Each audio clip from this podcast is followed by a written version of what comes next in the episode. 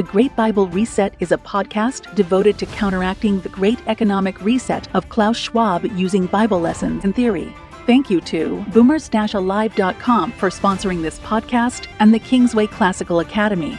This week we are continuing our study on the great books of Western civilization and their effect on our current economical and spiritual crisis.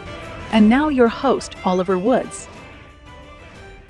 Hey everybody, welcome to the GreatBibleReset.com. This is Oliver Woods, and we're committed in this podcast to sounding the alarm about the urgent need to return to the original intent, not of the Constitution, but of the law of God, in order to divert the wrath of God on America. Now, our format today is a little bit different. It's going to be in the form of a critique of a blog post to illustrate the tragedy of Luther's error with regard to the civil magistrate. And it's a little bit dated because this podcast was originally published earlier this year, but it's evergreen. And you can go on YouTube and search for it. It's titled, Are Christian Nationalists About to Have Egg on Our Face? With Doug Wilson. Now, this post, it's a discussion between two very gifted Christian leaders, Pastor Doug Wilson and Pastor Joel Wesson, regarding Canon Press's publication of In Defense of Christian Nationalism by Dr. Stephen Wolfe. And with all due respect, I believe that these two men have been diverted onto a sidetrack that can only further provoke the judgment of God against America. It's a sidetrack that we followed many times in church history, and it's always ended in a very bad place. The objection is not against Christian nationalism per se, but it's against an erroneous counterfeit masquerading as Christian nationalism that is in fact an attack on the doctrine of the Word of God and God's definition of Christian nationalism that we find summarized in particular in Exodus 20 through 24, the Mosaic Covenant. And this doctrine is in fact articulated very well in a doctrinal statement of the Association of Classical and Christian Schools, of which Pastor Doug Wilson is the founder. Quote, "We believe that God reveals himself through the creation, preservation, and government of the universe. We further believe that God makes himself more clearly and fully known through the scriptures, which are the only inerrant and infallible word of God, our ultimate and final authoritative rule of faith and practice. These scriptures are made up of 66 books from Genesis to Revelation, the authority of which depend not upon the testimony of any man or church, and are all to be received as the word of God." Now, bear that phrase in mind, because it's very important, which depend not upon the testimony of any man. So bear that in mind as we proceed with this discussion. And this is a very good statement because it distinguishes between God's general revelation, which is described in Romans 1, intended by God to drive us to his special revelation in the Bible. But here's the problem. Stephen Wolfe is a Thomas, or what is known as a Thomas. He quotes Thomas Aquinas' Summa Theologica, which was the approved commentary on the Roman Catholic faith, more than any other source. And here's how Aquinas defines law. It's very short and simple. He says, quote, "Law is an ordinance of reason by the proper authority for the common good and promulgated." And that's it, end of quote. This is the heart of natural law, based on fallen human reason and fallen nature, rather than the law of God and Christian nationalism as defined by God, especially in Exodus 20 through 24, summarized.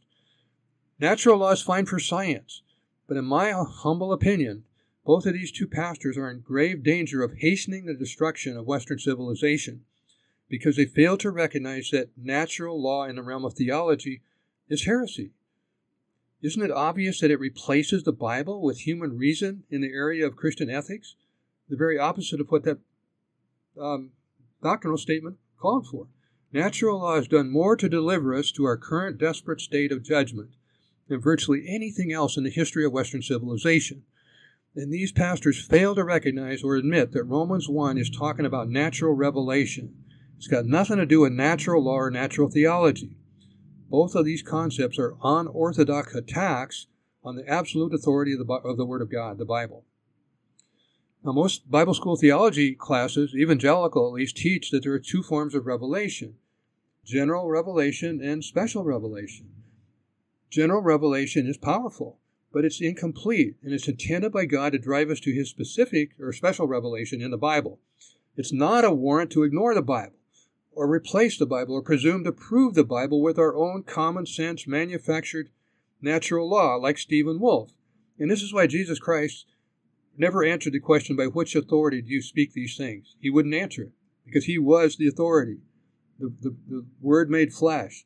And all he would do is say, the only sign that will be given you is the gospel, the sign of Noah or in the fish or whatever.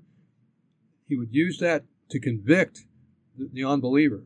He would not try to prove his authority. So we gain nothing by doing this, because in the eyes of the world, natural law has been blown to smithereens by their cherished evolution doctrine. So why do we do it? Only the Word of God itself can pierce this veil of blindness. And it always starts the same way. Like, for example, Blackstone, William Blackstone, his commentary on the Common Law of England.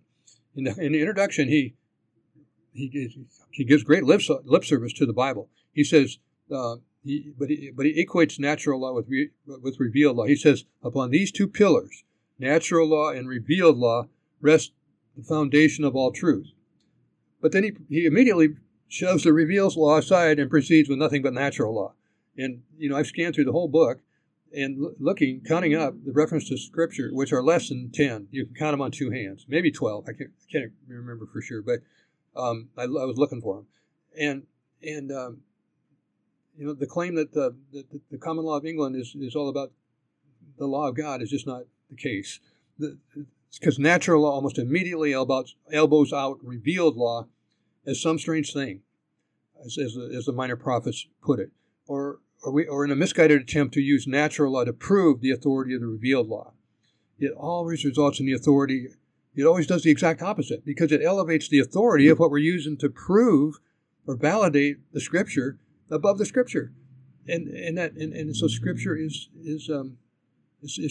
pushed aside, and it's an incredible trap that Satan has lured us into, where natural law takes precedence over the authority of Scripture. It's sleight of hand. It's like an ace up the sleeve. It's a bait and switch. And Wolfe candidly admits in his introduction, he says that he's following this same shop-worn formula in his introduction. Quote, "The primary reason that this work is political theory is that I proceed from a foundation of natural principles." That means natural law. He doesn't say that, but it's natural law. "While Christian theology assumes natural theology as an ancillary component." No, it doesn't. It does not. That's my editor's note. He goes on and says, "Christian political theory treats natural principles as the foundation, origin, and source of political life, even Christian political life."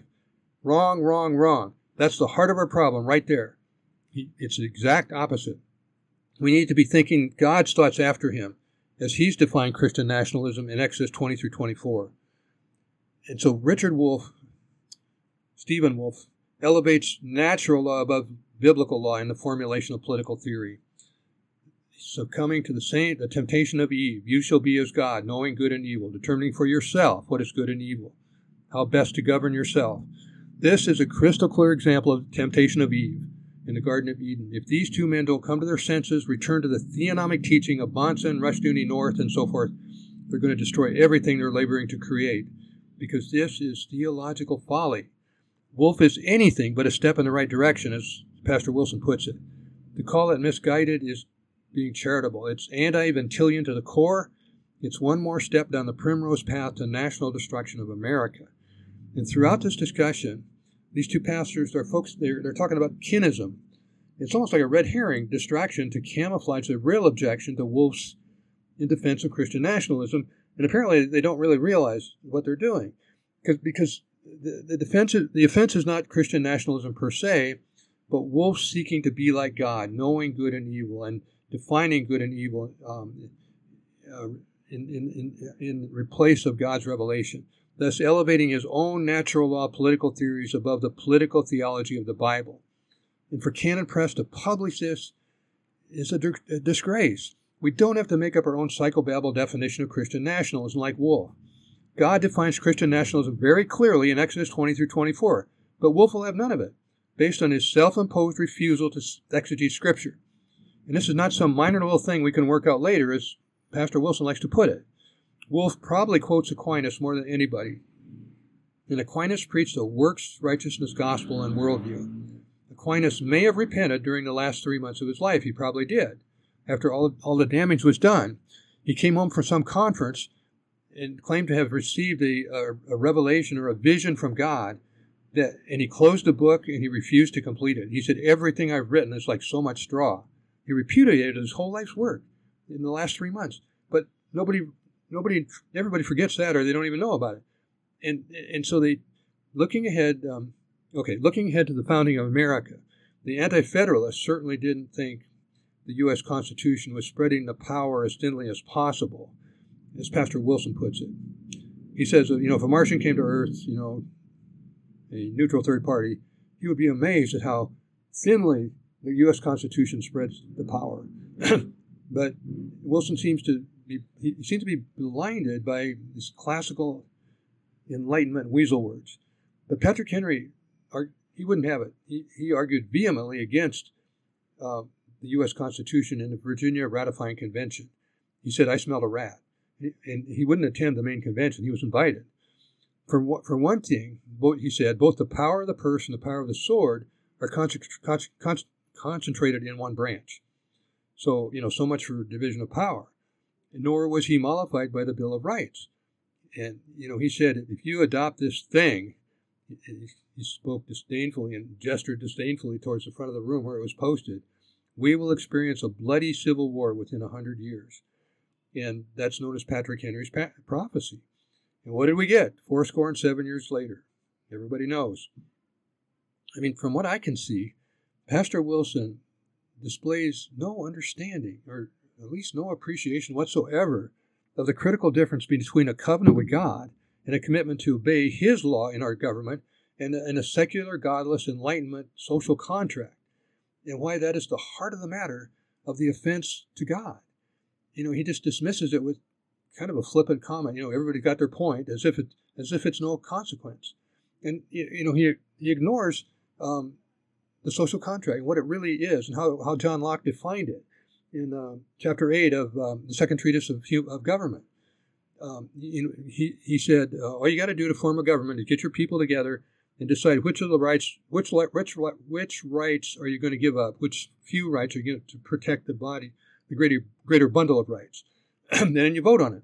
And then he said, this is that, this majority will, this is that, and that only, which determines the foundation of any lawful government in the world. And no mention of God whatsoever, or God's law whatsoever. And this is, what do we see in the U.S. Constitution, the preamble? We, the people, do ordain and establish this Constitution. That's John Locke, the father of the Enlightenment, to a T, textbook example. And later in Article 6, he says, this Constitution and the laws of the United States made in pursuance thereof shall be the supreme law of the land. No mention of the higher law of God whatsoever. All it seems to matter to Pastor Wilson is this supposed division of power. Now, some, if not most, of the state charters were distinct covenants with the triune God. At least they gave lip service to him in the preamble, although not many made the law of God their supreme legislation, like Massachusetts did originally. Rhode Island distinctly did not. They self-consciously left God and his word out. The U.S. Constitution of 1787 was modeled most closely after Rhode Island, from the standpoint of ignoring and thus breaking covenant with the triune God. So it's somewhat ironic that Rhode Island was the last to sign, because they should have jumped right on it. But the U.S. Constitution may have a Republican skeleton, and it does. It's a secular republic. But in my opinion, it's thoroughly corrupted by its democratic heart. The preamble is Lockean social contract through and through, modeled precisely after the secular social contract of Chapter 8 in Locke's Second Treatise of Government. John Locke is known as the father of the Enlightenment. We, the people, are sovereign grantors of power, not God. And what do you think God thinks about that? Not much. He's great in patience, but I think the Civil War was a shot across the bow. And there was a group of Christians after the Civil War, late in the 1900s, who believed that the Civil War was a result of excluding Christ, the King of Kings, from our U.S. Constitution. And that was their goal, to amend their preamble to do that. And they had some really great conferences, like 10,000 assembled in Portland, Oregon, just after the turn of the century, and 2001 or 1901 or 1904, and then they had a 20,000 meeting a few years later on the East Coast, where a lot of Europeans attended because they were concerned about what was happening in America. And so maybe God thought, well, maybe they're going to repent. And so he gives another 100 years. And what have we done? Not much. You know, they couldn't get it out of committee, so they turned to political action to try to get enough votes to get it out of committee to be voted on. But then they kind of lost their vision. And what do we have? What have we had for the last 100 years? More of the same, right? And so my sense is God is tired of being mocked, and I think most of us as Christians, you know, get that same feeling that the foreboding of the judgment of God resting on America. Alfred the Great was not the beginning of the English common law system, as Pastor Wilson alleges. Now, he was on the right track because he and his immediate successors were instituting a restitutionary form of government, system of law, in which restitution was paid to the victim and to God. But that was all overturned at the Battle of Hastings and replaced by Norman and Germanic common or folk law, with Henry II, known to history as the father of the common law. And Henry II was no paragon of virtue. You know, he respected the law of God to the extent that he, you know, gave him authority over the church, so he could make up his own laws. At the same time, Roman law, or Justinian's law code, had been introduced into the universities and was being reinterpreted by Aristotelian dialectic. It's kind of almost like discovering a third testament. You know, the schoolmen, you know, applied logic to eliminate discrepancies and contradictions and come to a universal code of law that would back up this common law. And the Papal Revolution, begun in 1075, divorced both church and state even more emphatically from the law of God, with the church developing a system of canon law, which Luther symbolically burned, along with his papal bull of his excommunication, when he excommunicated the Pope. On the other hand, the state, under the Christian tyrants, and that's an oxymoron, Roger II in Sicily, Philip II in France, Henry II in England, Frederick II in Germany, successively, you know, one after another, over about a 150-year period, broke off from the church, from the law of God, and created their own systems of secular law. And that's what governs us today. And it's not a restitutionary system of law. It's a retributory system of law in which the offense is against the state. And think about it. What do we got today? Do we have restitution? Very little. But we have this, you know, we have to pay a debt to society or a debt to the state. And that's what we've got today. It's based on a secular idea. Pastor Wilson says the common law is based on precedents. Well, yes, it was. But if those precedents are not firmly tied to the original moral law of God, then after 700 years or so of, you know, let's play the parlor game of gossip in our precedents, your common laws degenerate into tyranny, as they did in 17th and 18th century England. There were some 200 offenses, you know, that carried the death penalty in England, and juries were refusing to convict. You had to cut off the hand of a pickpocket rather than restitution. And it resulted in a secular utilitarian reform of the so-called British Commonwealth men in the middle of the 1600s, notably James Harrington, who was a favorite of James Madison, John Milton to some extent, and John Locke later in the century. Also, Jeremy Bentham came along in the early 1700s with his system of utilitarian law, the highest good for the highest number. And he put it on a mathematical basis. He actually, you know, computed, had a computation all worked out and everything.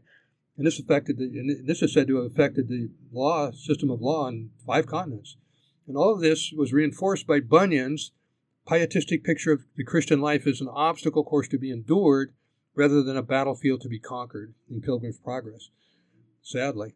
Now, I know I'm coming across a little bit stressed out here, but it's because the more I've delved into the lives of about 100 of the classical authors in a fair amount of detail over a 20-year period, the more obvious this plague of natural law becomes, I think. You know, I've seen Christians tumble down this same natural law rabbit hole over and over and over. And it started with Justinian. It was common law. We talked about that. Justinian turned the compilation or simplification of the Roman law over to a committee of 10 people headed by an atheist called Tribonian. And the only part that was actually biblical, which was the 10 tablets that they got from Solomon early on, they threw that out, and they kept everything else. So Justinian succumbed to the common law. Augustine did the same thing. The big thing in Augustine's time was Neoplatonism. So we said, well, okay, if everybody believes in Neoplatonism, which is this chain of being from the material world up to God with no creator-creature distinction, he said, well, I'll just use that as an illustration of God, of the triune God. You know, God the Father is the one, Jesus Christ is the nous, and the Holy Spirit is right under them, I guess. You know, and what did that give us? It gave us 1,000 years of Neoplatonic retreat from the world, because of Augustine adopted that Neoplatonic model into his apologetic. Same thing happened with Alfred the Great with Anselm. We'll talk about that in a little bit more in a minute. Using logic to prove God in the incarnation. It's like we learned nothing in 2,000 years. We return to this same old, like a dog returning, you know what. So yes, I'm mildly exasperated that this misleading teacher Wolfe has been given a national audience among Christians to promote what seems to be another subtle attack on the Word of God. And so think about it like this. Here's a bottom line. Wolfe states quite clearly that in his introduction, nobody ever reads their introduction. It's almost like Canon Press didn't read their own introduction. He's developed his political theory via natural principles, i.e. natural law as a foundation on which political theology is grounded. It should be just the opposite. Van Til taught just the opposite. One of his books demonstrates the history of this throughout the church, history of Western civilization. But here Canon Press is claiming to be theonomic, and Van Tilian is deserting Van Til. Okay, let's pretend if Wolfe had said, I've developed my salvation theory via natural principles as a foundation on which biblical salvation theology is to be grounded. And this is because I really don't know anything at all about how to interpret the Bible. I have no training in biblical exegesis, which he admits in his introduction. Okay, what would you think about that? Or, you know, I've developed my theory of the nature of saving faith via natural principles as a foundation on which biblical faith theology may be grounded. And that's because I really don't know anything at all about how to interpret the Bible. You know, I have no formal training in biblical exegesis. So, you know, I welcome anybody who wants to, you know, bring in biblical theology later on, but it's, you know, it's really not necessary. You know, I've got it all figured out, and here it is. Well, would we consider this attack on the doctrine of salvation to be heresy or not? Well, most evangelicals probably would, right? Why then do we tolerate Wolfe's doing this when it comes to the authority of the Word of God related to biblical government? Is the Bible really that unclear about civil government that we have to help God out by making stuff up? It seems to me what Wolfe is saying is the Word of God has no clear authoritative teaching on the topic of civil government, and I'm therefore going to make one up exclusive of the Word of God, in which I have had no formal training anyway. So why do we permit a self-professed biblical neophyte dictate our understanding the biblical doctrine of civil government and nationhood and Christian nationalism? Why? Why do we do this? But hey, Canon Press, how about giving equal time for the remnant who remain suspicious of the supposed supremacy of natural law over revealed law? Think of St. Anselm. He's associated with the phrase, I believe in order that I may understand. Aquinas is associated with the opposite. I understand in order that I may believe. But at the end of their lives, it turned out to be the exact opposite, because a fellow monk named Gonillo countered Anselm's ontological argument with the example of trying to prove the existence of a perfect island by simply imagining that none more excellent island can be conceived. And he said that it would be absurd to suppose that one could in this way establish the existence of such a perfect island. And so Anselm responded more or less with bluster. He refused to back down from his ontological proof of God's existence because, quote, He is a being than which none greater can be imagined, end of quote. So Anselm stuck to his guns, and that had repercussions all the way down the line with his successors. Aquinas, on the other hand, reported being confronted by a vision of God, recanted everything he had written as so much straw. So how about imitating Aquinas in his repentant mode during the last 3 months of his life, and maybe dust off a reprint of James Jordan's commentary on Exodus 20 through 24. Or if you want to be original, I've got a shorter commentary on the same passage. We call it A Handbook of Biblical Law for Leaders of Church and State, to inaugurate a biblical model legislation project that we could implement into state legislatures, one law at a time. How about that? But maybe I'm wrong, but my impression is that Pastor Wilson is so enthralled by the classical literature, of which Thomas Aquinas is a specimen, he's willing to excuse these heresies contained therein as simply intramural disagreements that can be settled. We can settle these later, which is how he rationalizes publishing Wolfe. He thinks it is this classical literature that has produced the freedom of Western civilization. When, from my point of view, it's pretty much the opposite. In almost every instance, the classical literature has diluted or replaced the impact of the Word of God. We saw it with Justinian. We saw it with Augustine. We saw it at the Battle of Hastings, St. Anselm, Henry II, even Cotton Mather. He introduced Plutarch's Lives into the curriculum of the log cabin at the Harvard log cabin seminary, and was really enthralled with it. And he took the physics of Isaac Newton and used that to try to bolster the faith in God. He used that as part of his apologetics. Well, what do you do when you do that? You elevate the authority of science and physics and Plutarch's Lives above the Bible, above the authority of the Bible. And that's why Jesus would never answer the question, by what authority do you say these things? And this is why science has come to occupy such a place of authority in American life, because the pastors of that era did that. They tried to use an evidential apologetic rather than a presuppositional apologetic of Van Til. And Thomas Aquinas himself admitted 3 months before his death, everything he had written was like so much straw. He stood aghast at what he had written. Yet Wolfe's primary source of authority is Thomas' pre-repentant Summa Theologica, the same Summa Theologica that was placed on the lectern right next to the Bible at the Council of Trent, where they articulated the Catholic Counter-Reformation against Luther and Calvin and so forth. With publication of this outrageous, I call it EVN, attack on the Word of God, we might well ask, why has Canon Press so egregiously abandoned their own doctrinal statement that the authority of sacred Scripture does not depend upon the testimony of any man, i.e. Stephen Wolfe? This is more than just egg on our face, as Pastor Wilson so casually describes it. It's just one more in a long series of diversions from the narrow way of Scripture down this natural law detour that leads to nothing but a dead end of national destruction. Canon Press, please, you need to remedy this. So thank you, folks, for being here today. I really appreciate your attention, and I invite you to please visit our website at greatbiblereset.com. Patronize our sponsors, the bookstore at kingswayclassicalacademy.com, our longevity store at Boomers-Alive.com, where 15% of your purchases help fund our scholarships for low-income families. And pick up a copy of Handbook of Biblical Law for Leaders of Church and State.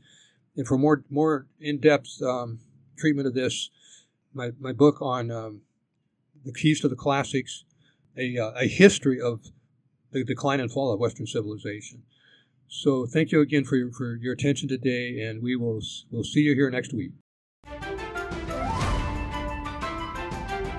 Thank you for listening to today's episode.